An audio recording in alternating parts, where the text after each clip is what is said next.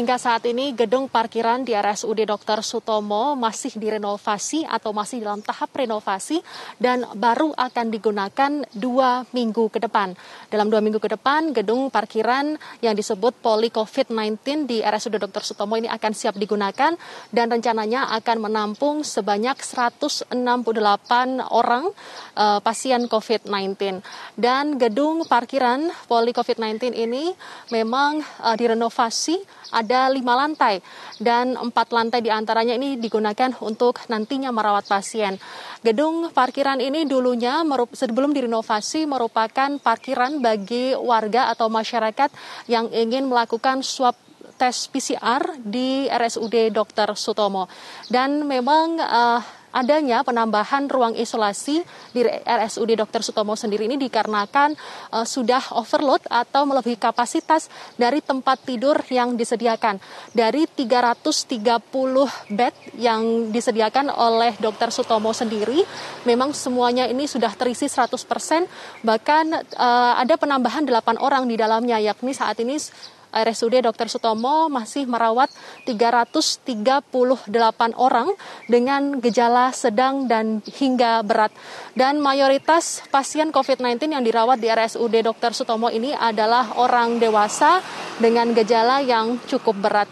Dan menurut informasi yang kami terima, memang dengan adanya gedung parkiran yang digunakan sebagai tambahan ruang isolasi ini baru dilakukan di RSUD Dr. Soetomo, dan untuk rumah sakit lainnya yang ada di Surabaya belum melakukan penambahan ruang isolasi khusus di rumah sakit yang ada di kota Surabaya. Vera. Ya, Fatma, bisa Anda gambarkan bagaimana kondisinya saat ini di sana? Benarkah memang sampai dengan sekarang masih banyak pasien COVID-19 yang berdatangan ke rumah sakit Dr. Soetomo ini dan mereka belum tertangani? Ya, memang saat kami melewati ruang IGD sebagai pintu masuk untuk bagi pasien dengan COVID-19 begitu, memang ada sedikit penumpukan di sana dalam beberapa hari terakhir. Namun memang sudah diorai oleh pihak rumah sakit dan saat ini sedang merawat 338 orang. Saat kami melewati rumah sakit Dr. Soetomo tadi pagi, memang banyak ambulan yang berada di halaman parkir. Di sana memang ambulan tersebut digunakan untuk mengangkut pasien COVID-19 limpahan dari kota-kota lain yang ada di luar kota Surabaya. Oleh karena itu, karena banyaknya pasien yang ada di Dr. Soetomo, maka gedung parkiran pun ini nantinya akan segera digebut untuk merawat pasien COVID-19 dengan kapasitas 168 pasien. Dan menurut data yang kami terima dari Dinas Kesehatan Provinsi Jawa Timur maupun dari Satgas COVID-19 di Jawa Timur sendiri, bor yang ada atau bed occupancy rate atau keterisian tempat tidur yang ada di Surabaya sendiri ini sudah mencapai 93%. Dan ruang ICU sendiri sudah terisi 60%. Dan ada 3 zona merah yang ada di Jawa Timur. Surabaya memang tidak termasuk di dalamnya, namun Surabaya turut juga merawat pasien COVID-19 dari luar kota Surabaya. Dan 3 daerah yang zona merah di Jawa Timur sendiri ini ada Kabupaten Bangkalan yang memang bornya sudah terisi 85%, ICU sudah terisi 60%. Lalu ada Ponorogo, ini isolasi mencapai 96% dengan ICU sudah terisi 82%, dan di Kabupaten Ngawi yang juga turut menjadi zona merah ini ada 82% dengan ICU 60%.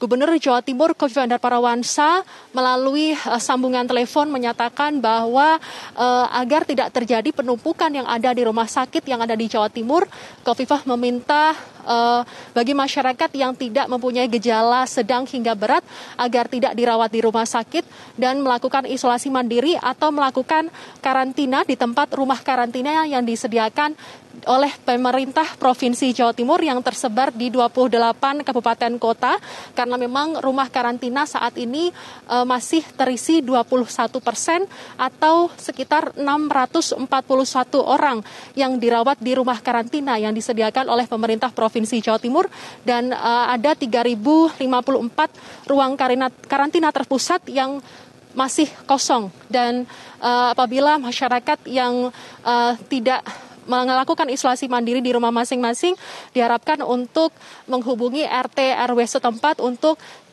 nantinya akan disampaikan dan menempati rumah karantina atau isolasi karantina yang disediakan oleh pemerintah Provinsi Jawa Timur. Berdasarkan aturan baru ataupun dari peraturan PPKM Mikro sesuai dengan surat keputusan dari Menteri Dalam Negeri nomor 14 tahun 2021 ini memang terdapat beberapa peraturan baru ataupun pembatasan khususnya di lokasi wisata.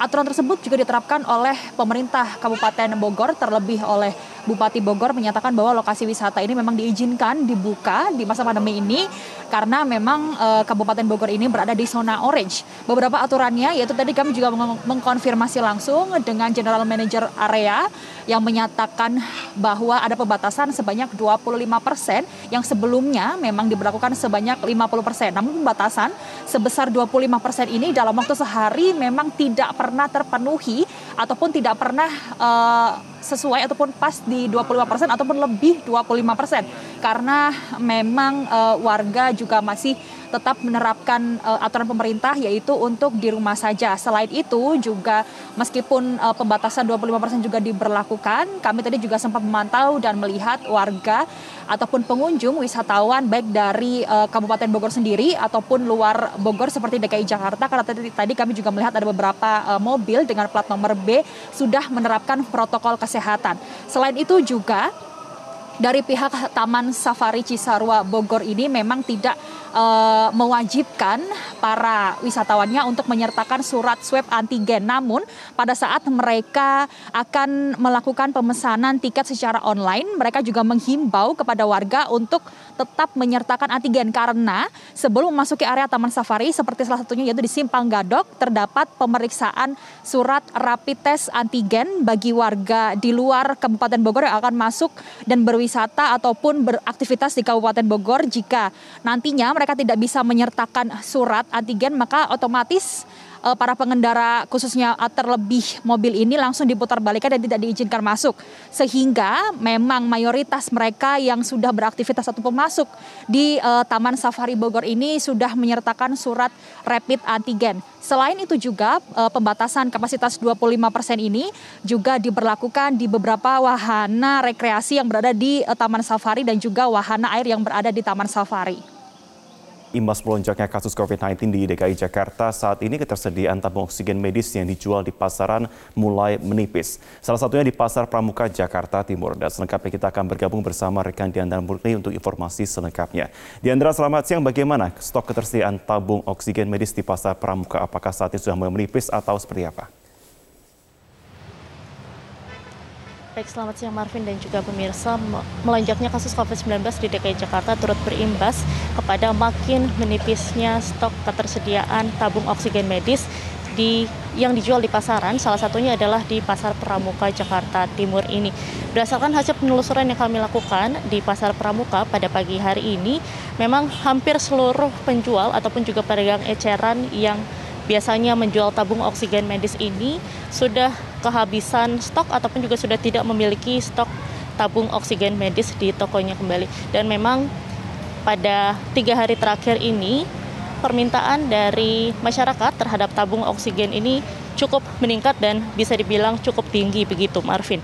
Sementara itu setelah kami menelusuri satu persatu toko yang ada di Pasar Pramuka ini yang biasanya menjual tabung oksigen, di sini akhirnya kami menemukan satu toko yang masih menyediakan tabung oksigen medis yang dijual di sini, di mana tabung oksigen medis ini berukuran 1 kubik dan dijual dengan harga Rp750.000 per paketnya, di mana ini sudah termasuk dengan regulator, selang oksigen dan juga troli yang untuk membawa tabung oksigen tersebut. Namun demikian pihak penjual di sini juga masih menyebutkan bahwa stok yang dimiliki oleh tokonya ini juga sudah sangatlah terbatas. Dan di sini para pihak penjual juga masih belum tahu ataupun juga belum dapat memastikan kapan stok tabung oksigen di Pasar Pramuka ini akan kembali tersedia karena masih menunggu kabar dari pihak distributor begitu Marvin. Namun di sini juga para penjual untuk mematok harga di sini harga yang dipatok untuk satu tabung oksigen sendiri ini bervariasi harganya, yaitu berkisar dari Rp750.000 hingga Rp1,2 juta tergantung dengan ukuran yang dari tabung oksigen tersebut, di mana juga untuk satu tabung oksigen ini bisa ada yang 1 kubik, lalu juga ada 2 kubik, ini bervariasi harganya. Namun harga ini juga tetap fluktuatif, tergantung juga dengan permintaan dari masyarakat yang saat ini juga sedang sangat meningkat. Menyusul membludaknya pasien COVID-19 di RSUD Bekasi, saat ini pihak RSUD sudah membangun beberapa tenda-tenda darurat untuk menampung pasien COVID-19 yang terus berdatangan. Hingga minggu pagi tercatat 374 pasien dirawat di RSUD Bekasi. Untuk mengetahui informasi selengkapnya, kita bergabung bersama rekan Glory Nata dari Bekasi, Jawa Barat. Glory, selamat siang. Bagaimana kondisi terkini di RSUD Bekasi saat ini dan berapa jumlah keterisian tempat tidur? Ya Marvin, hingga saat ini kondisi terkini di RSUD Bekasi, kondisinya pasien COVID-19 terus berdatangan di sini. Untuk mengantisipasi membludaknya pasien COVID-19 seperti yang terjadi beberapa waktu lalu, pihak dari RSUD Bekasi dan juga pemerintah kota setempat saat ini sudah menambah tenda-tenda darurat yang dibangun lokasinya di depan IGD dan juga di lahan parkir dari rumah sakit RSUD Bekasi ini. Di mana ada 5 tenda yang dibangun di sini dilengkapi dengan 10 hingga 20 alat dan juga tempat tidur, dan memang karena tenda-tenda ini merupakan tenda darurat sehingga daya tampungnya pun terbatas, di mana kapasitas kelima tenda tersebut hanya bisa menampung maksimal adalah 100 orang pasien positif COVID-19. Dan dapat dilihat siang hari ini kondisi para pasien COVID-19 yang sedang menunggu di tenda-tenda ini ada puluhan, sedang menunggu giliran untuk perawatan dan juga penanganan lebih lanjut. Menurut informasi yang kami terima dari pihak Humas RSUD Bekasi, hingga dari tanggal 1 Juni hingga tanggal 20 Juni, untuk total jumlah pasien positif COVID-19 yang dirawat di sini mencapai 619 orang. Sedangkan diantaranya 245 diantaranya ini sudah dinyatakan sembuh. Dan untuk hari ini total ada sekitar 374 pasien positif COVID-19 yang saat ini masih dirawat di RSUD Bekasi. Sedangkan untuk keterisian tempat tidur ini tersedia ada sekitar 400, sehingga untuk bed occupancy rate-nya yang ada di sini mencapai 93% atau hampir penuh. Dan untuk itu 93% ini juga sebenarnya kondisinya sudah melampaui batas yang telah ditetapkan oleh WHO, di mana WHO menetapkan batas bed occupancy rate ini mencapai maksimal 60%. Marvin. Glory, sempat viral informasi adanya penumpukan pasien di RSUD Bekasi beberapa waktu yang lalu. Apakah siang hari ini dari pantauan Anda ada penumpukan pasien di sana? Meskipun kemarin sempat ada penumpukan pasien tepatnya di depan IGD dari RSUD Bekasi, namun kondisinya, situasinya siang hari ini sudah mulai berangsur kondusif karena memang pasien-pasien yang berdatangan ini bisa langsung ditangani oleh para tenaga kesehatan dan juga melihat sudah ada penambahan kapasitas tempat tidur di ruang perawatan dan juga ada tenda-tenda darurat di depan dari IGD ini. Dan memang kebanyakan dari pasien-pasien yang datang ke RSUD Bekasi ini kebanyakan adalah mereka yang bergejala berat seperti sesak nafas hingga kesulitan berjalan, sehingga para tenaga kesehatan di sini harus langsung memberikan bantuan seperti tabung oksigen. Dan untuk mengantisipasi adanya pembludakan pasien COVID-19, saat ini pihak dari RSUD pun sudah menambah kapasitas tempat tidur di dalam ruang IGD, ada 100 yang diubah atau dikonversi menjadi ruang ICU. Kemudian juga total seluruh tempat tidur yang ada di sini adalah 600 tempat tidur, di mana 400 dikhususkan untuk pasien COVID-19, sedangkan 200 diantaranya dikhususkan bagi pasien non-COVID-19. Dan melihat memang okupansi atau tingkat keterisian saat ini tempat tidur di DKI Jakarta sudah meningkat atau ketersediaan tempat tidur saat ini sudah menipis, untuk itu dihimbau kepada seluruh masyarakat agar tetap menaati protokol kesehatan demi keselamatan Anda dan juga keluarga Anda.